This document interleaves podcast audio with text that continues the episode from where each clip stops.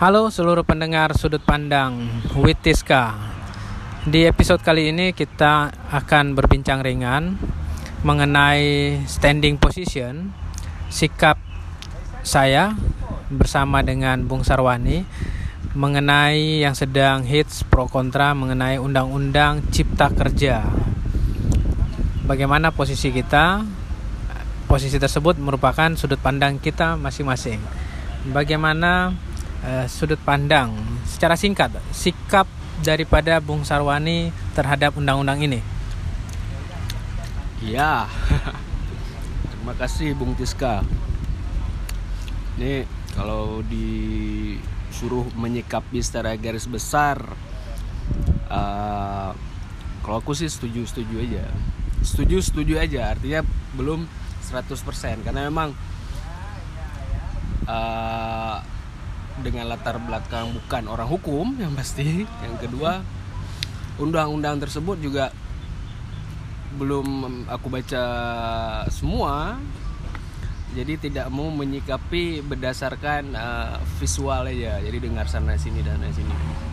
Tapi secara garis besar kayaknya RUU itu kayak mengadopsi seperti yang di Cina. Oke. Okay. sebenarnya nah, apa di Cina undang-undang buruh. Bukan karena orangnya ya. Jadi tenaga kerjanya pun Cina undang-undangnya Cina juga yang diadopsi. Tapi ini ini bercanda kan? Tapi uh, sebenarnya nggak nggak nggak apa ya nggak bukan bukan persoalan yang besar lah. Selama ini kan ada juga uh, poin-poin bidang pekerjaan itu yang memang dibayar per jam. Ya kan yang dibayar per jam itu kan ada. Kemudian ada juga segmen-segmen kerja yang memang tidak ada pesangon. Hmm, ya kan? Jadi uh, sekilas bahwa anda setuju ya? Hmm. um, ada beberapa isu yang dipersoalkan di situ. Misalnya mengenai di dalam perspektif uh, tenaga kerja ya. Yeah. mengenai pesangon mengenai outsourcing, mengenai sistem pengupahan, mengenai hak cuti misalnya. Nah, uh, sejauh mana Anda melihat undang-undang ini mengakomodir itu? Apakah karena ini ada yang mengklaim bahwa uh, itu semua uh, membuat uh, buruh semakin tidak sejahtera misalnya tapi ada juga yang mengklaim justru ini akan mensejahterakan. Sebenarnya tujuan pemerintah yang pasti yang pertama untuk mengundang investor. Jadi bagaimana sekarang begini, kendala kita terbesar sekarang adalah minimnya investasi baik kita warga negara sendiri ataupun orang yang datang kemari karena memang tidak ada regulasi yang jelas. Artinya ada investor luar yang mau berinvestasi di negara kita. Jadi dia abu-abu terhadap uh, apa undang-undang perlindungan investor. Jadi me mekanismenya seperti apa dia harus bayar buruhnya seperti apa dan lain sebagainya. Ujung-ujungnya kan memilih ke negara lain seperti Malaysia Vietnam Nah, pemerintah kan berupaya keras bagaimana sih mengatur ini semua agar balance. Yang selama ini oke, okay, sekarang begini, kalau sudut pandang yang diuntungkan buruh, pasti yang dirugikan uh, investornya. Nggak ada jalan tengah? Nggak ada jalan tengah. Yang diuntungkan investor, yang dirugikan pekerja, ya kan. Nah, baik omnibus law ini dibuat bagaimana ini balance sebenarnya itu uh, goalnya? Goalnya solusinya. Walaupun memang pada implementasinya nanti ya kita kan nggak tahu karena memang belum diterapkan ya. Tapi secara garis besar menguntungkan. Artinya kalau misalnya kita berbicara menguntungkan artinya menguntungkan negara. Kalau negara udah untung pasti rakyatnya juga untung kan kalau aku sendiri melihat dalam proses perumusan nih hmm. ini kan terjadi chaos. Yeah. uh, terjadi aksi penolakan bahkan ini sudah lama kalau kita melihat dokumennya. Uh, proses pengesahan yang dibilangnya sampai tengah malam uh, tidak partisipatif ya tidak melibatkan uh, stakeholder secara luas atau dari kelompok uh, buruh sehingga mereka merasa dirugikan terhadap undang-undang ini maka terjadi aksi protes bahkan um, sekarang uh, itu sedang menunggu dan dipersiapkan untuk dibawa ke jalur judicial review di Mahkamah Konstitusi. Uh, saya masih ingat uh, dulu ada Perpu Ormas. Jadi karena pemerintah berniat ingin membubarkan beberapa ormas yang ya sudah blacklist lah ya itu mau dibubarkan lalu kemudian mendapat uh, komentar dari para pakar hukum termasuk salah satunya Yusril Iza Mahendra bahwa pemerintah uh, tidak berwenang atau tidak dapat membubarkan uh, sebuah badan hukum seperti itu. Pembubaran badan hukum menurut undang-undang ormas pada saat itu harus melalui uh, judicial mechanism itu perintah undang-undang seperti itu. Sehingga pada akhirnya dilakukanlah uh, uh, review atau uh, perubahan lebih tepatnya uh, presiden menerbit, menerbitkan uh, peraturan uh, pengganti oh, ya. perpu. Menerbitkan pem, ya. Presiden menerbitkan perpu mengenai itu. Nah kemudian pada akhirnya perpu itu juga disetujui oleh mayoritas anggota DPR RI sehingga Perpu tersebut sah menjadi undang-undang pengganti. Nah, lalu kemudian undang-undang tersebut di judicial review juga. Dan ternyata itu juga kalah. Sehingga saat itu final lalu pemerintah menerbitkan eh, apa maaf pemerintah mencabut izin atau membubarkan ormas-ormas yang sudah blacklist tersebut itu jalan uh, bagaimana uh, kebijakan pemerintah yang di endorse. Kemudian undang-undang KPK, perubahan undang-undang KPK, begitu juga kan publik mengendus ya, mengendus bahwa hmm, ada hal yang apa, bahwa ini tidak pro terhadap uh, penguatan uh, pemberantasan tipikor. Lalu kemudian uh, publik uh, bahkan ada yang sampai meninggal ya. Aksi-aksi itu sampai ada korban nyawa hilang nyawa dalam demonstrasi berhari-hari. Itu sampai ada yang meninggal ada rame juga yang ditahan ya rame juga yang luka-luka gitu. Yang menolak uh, uh, undang perubahan undang-undang KPK hmm. tapi pada akhirnya itu sah juga. Oh. itu sah juga maka ya hasilnya seperti inilah bagaimana KPK itu sekarang uh, tidak seperti dulu lagi. Hmm. Itu KPK. KPK. Lalu kemudian uh, di dalam omnibus law ini dia kan merangkum beberapa uh, beberapa sektor uh, sosial kemasyarakatan. Salah satunya isu ketenaga kerjaan. Tadi yang disebut menarik itu perspektif investasi yeah. atau investor. Jadi memang uh, bagaimana pemerintah memang bisa berdiri di tengah hmm. Memfasilitasi itu. Ada isu kesejahteraan pekerja, ada pula isu lapangan kerja, yeah. ya kan?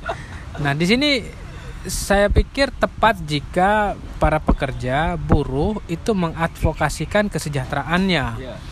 Mereka betul-betul mengcompare bagaimana after dan before. Bagaimana undang-undang ketenaga kerjaan yang lama dengan pengaturan atau norma baru di dalam undang-undang cipta uh, cipta kerja ini. Tapi ada uh, di other perspektif yang banyak nggak kurang kritis terhadap itu, khususnya sebetulnya mahasiswa, mahasiswa yang menurutku itu adalah uh, calon angkatan kerja. Mereka belum sebagai tenaga kerja, tetapi akan bekerja tetapi mereka tidak melihat perspektif uh, bagaimana undang-undang ini dapat mengcreate yeah. sebanyak mungkin lapangan kerja atau uh, menumbuhkan uh, investasi baik itu lokal, baik itu dari uh, skala kecil maupun skala besar. Ini yang saya pikir juga jarang. Nah, pemerintah memang seperti tadi Bung Wani sebut uh, bagaimana bisa uh, membalancing kedua kita. sisi tersebut. Bagaimana komentar Anda lebih lanjut? Nah ini yang menarik ya. Karena begini, negara negara kita memang kaya, bukan kaya raya, kaya ya kan. Kayak kaya, bukan kaya raya. Nah, kayanya kita kan juga terbatas. Artinya dengan nilai kekayaan kita kan tidak tidak apa ya, tidak tidak mampu menghidupkan 267 juta penduduk tanpa bekerja. Jadi kan butuh investasi. Dengan adanya investasi sudah pasti lapangan kerja itu ada. Kemudian bagaimana pemerintah punya power, artinya power pemerintah kan di undang-undang. Punya power bagaimana mendukung ya anak-anak bangsa untuk bekerja dalam ruang lingkup uh, ruang lingkup apa investasi tersebut misalnya uh, pembangkit tenaga air kah contoh kayak selawah misalnya selawah geothermal. geothermal selawah itu kan pemerintah Aceh tidak punya cukup dana untuk mengelola. Jadi dia undang investor ya kan? Siapa nih yang mau nih lahannya bayar sewanya ke pemerintah berapa? Dia kan jual lagi itu listriknya ke PLN Iya, sampai hari ini kan persoalan hal-hal yang dasar, Ya. listrik, air di negara kita banyak belum terjadi eh, pemerataan ya. Hmm, belum ada otonomi listrik.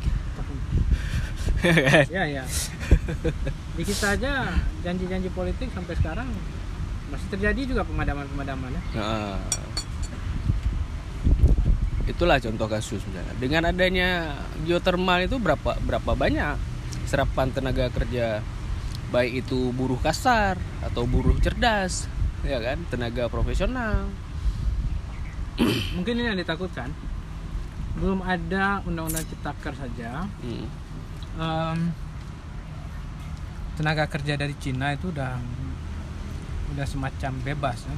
maaf maksudnya nggak semacam bebas tapi dirasa mungkin sudah cukup banyak. Di tingkat-tingkat eh, di kampung-kampung mm, pekerjaan-pekerjaan proyek-proyek tertentu yang kadang dibilang itu kasar sudah dikerjakan oleh buruh Cina. Mungkin ini dikhawatirkan dengan ini mungkin semakin tak terbendung gitu ya. Ada nggak? Ada kasus seperti itu atau jangan-jangan gara-gara yang datang ke Nagan kemarin ya? ya itu maksudnya itu pekerjaan yang mungkin dibilang hmm, pekerjaan-pekerjaan di di apa perlistrikan gitu ya Ah. artinya bukan bukan advance skill lah gitu. Iya.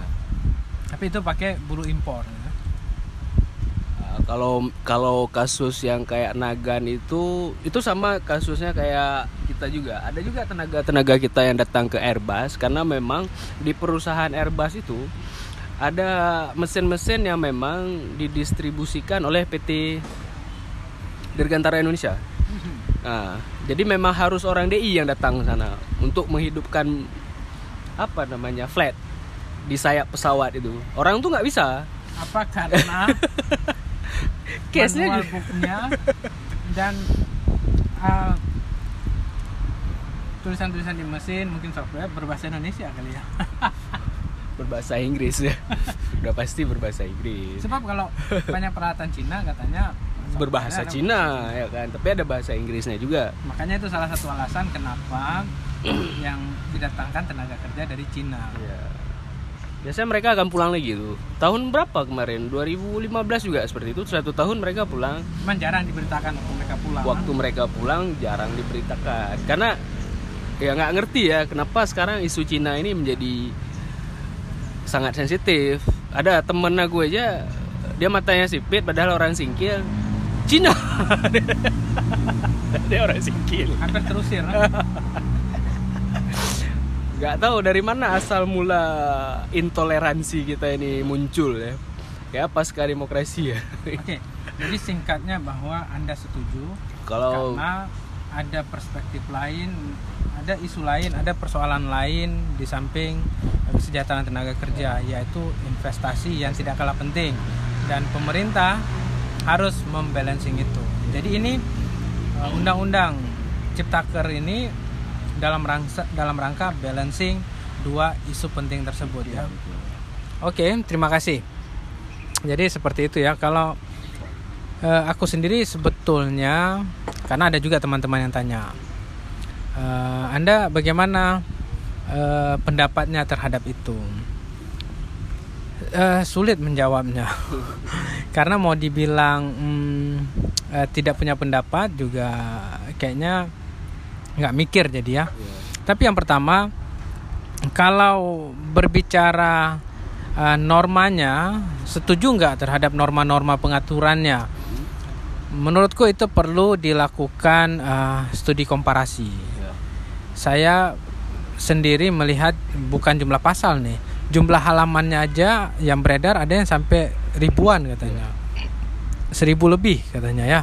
Dan itu pun ternyata ada berapa versi juga, versi hampir final, versi final dan eh, apa pasca final ada lagi versi ya. Jadi yang beredar banyak versi dengan jumlah halaman eh, lebih dari seribu. Hmm. Apalagi jumlah pasalnya bos. Ya.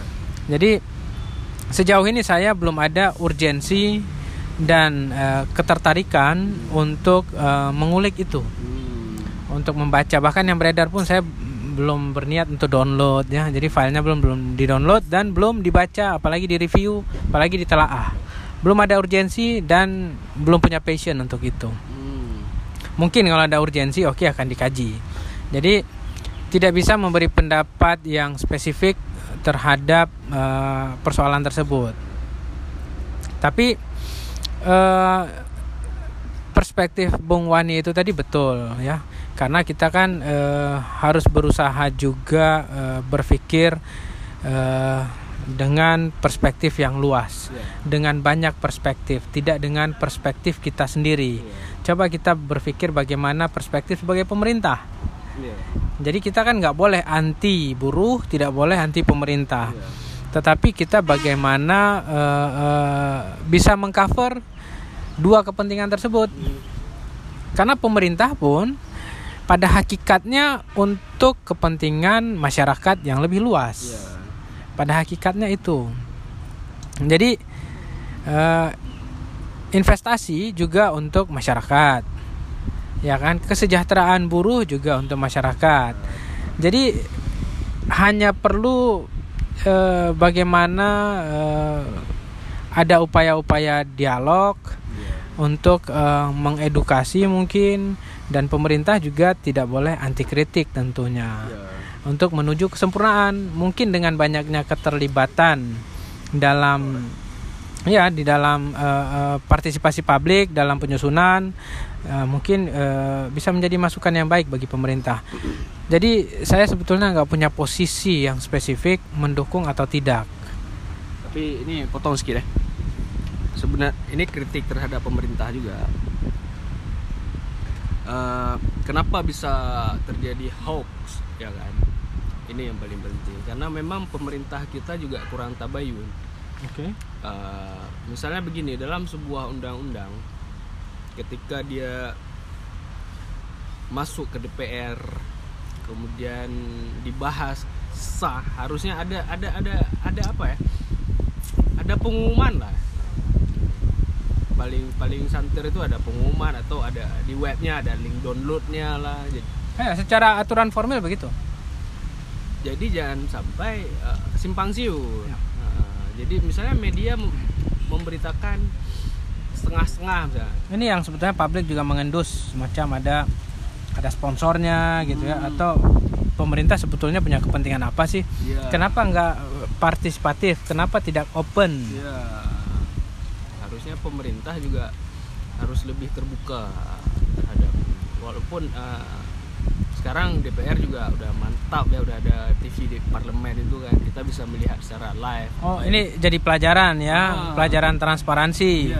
eh, pelajaran untuk lebih partisipatif Iya. Jadi jangan sampai eh, masyarakat kita kan mudah untuk di waste brand kan. ya Cukup mudah karena sebetulnya gua sendiri melihat ini semacam terbelah lagi antara 0102 Iya, begitu kan. 01 Pro. Ya kan nanti kan 01 Pro ya. Jadi semacam nggak habis-habis kan. Ini apalagi mau 2022 menuju pilpres lagi gitu Iya. kan. Jadi eh, belahan itu nggak pernah bisa rekat lagi gitu. Iya. jadi ini dibelah lagi gitu ya. Jadi masuk eh, eh, pihak luar yang kemudian membelah lagi sesuatu yang sudah dirajut itu terbelah lagi gitu ya Nah, makanya pemerintah harus korporatif lah. Yang paling penting TVRI kan ada. tapi Sebagai- 01 boleh kritik ya Kenapa enggak?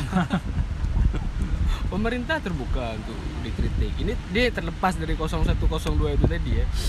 Ini sebagai masyarakat awam lah. Pemerintah selama ini kan juga tidak anti kritik. Ya, tapi cara gitu kan dan coba juga pahami bagaimana perspektif pemerintah ya. Jadi hmm, jangan selalu juga negative thinking, Iya. tapi kita harus uh, think uh,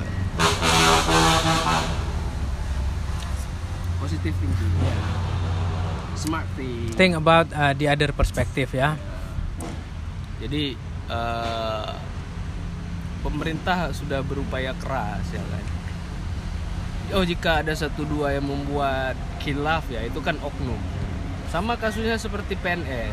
Ada satu dua yang korupsi. Kita kan tidak bisa memukul rata dengan premis semua PNS itu koruptor dan lain sebagainya. Sama juga di posisi pemerintah pusat misalnya ada satu dua menteri yang memang pemain kita kan juga tidak bisa pukul rata semua menteri itu adalah pemain ada ada ada juga yang memang mereka yang berasal dari akademis yang memang berpikir secara akademis ada juga mereka yang ekonom berpikir dari segi ekonomi ya kan Oke, ini sekarang ada jalan uh, pembatalan misalnya. Mm-mm. Kemudian tuntutannya akan mencabut, membatalkan. DPR sudah bersama dengan presiden mengesahkan ini. Lalu kemudian ada yang menuntut supaya presiden menerbitkan perpu Mm. untuk mencabut undang-undang ini. Saya pikir ini sangat mustahil Iya. karena bukan saja menjilat ludah sendiri, mungkin menjilat dahak sendiri ya. Iya, betul. Karena apa? Ini kan undang-undang yang diendorse oleh pemerintah, Iya. oleh presiden, ya kan? Dalam pembahasan sampai dengan pengesahannya, masa baru seusia berapa hari lalu kemudian menerbitkan Perpu? Saya pikir eh, pemerintah seperti ini juga tidak efektif karena kan tidak strong. Ya kalau ada yang tidak sesuai harusnya dalam saat pembahasan itu kan ya, bisa bisa dikoreksi Hmm. tidak seperti ini kan sudah berjuang eh, eh, mati-matian lalu kemudian itu dipatahkan gitu. Jadi saya pikir itu presiden yang tidak baik juga. Karena apalagi persoalannya terpengaruh oleh eh, opini publik atau desakan publik. Anda berarti kemarin ngapain aja begitu kan? Jadi itu mustahil lah kira-kira kalau presiden menerbitkan perpu. Maka pada akhirnya hanya tersisa satu jalan yaitu judicial review di Mahkamah Konstitusi. Mudah-mudahan eh, proses judicial review ini seperti yang sebelum-sebelumnya itu bisa ditampilkan eh, secara live, bisa transparan di mana publik juga bisa mengikuti dan menilai sendiri. Eh, ya, dan mudah-mudahan itu mendapatkan eh, pengadilan yang fair lah Iya. sehingga publik punya rasa kepuasan. Punya eh, closing statement? intinya eh ya apa pun yang terjadi tidak tidak ada salahnya kita mendukung lah pemerintah ya kan yang sudah beritikat baik ya kan karena memang secara umum yang pasti tujuan pemerintah adalah demi kesejahteraan seluruh rakyat Indonesia. Udah sejahtera 50% aja berarti kan sudah mengakomodir ya. Itu sih. Oke, terima kasih seluruh pendengar. Itulah sudut pandang kami. Eh, belum tentu sependapat dengan Anda, belum tentu sama atau bisa saja sama. Eh, namanya juga sudut pandang. Terima kasih bagi Anda yang sudah mendengar. Salam kritis dari kami. Bye.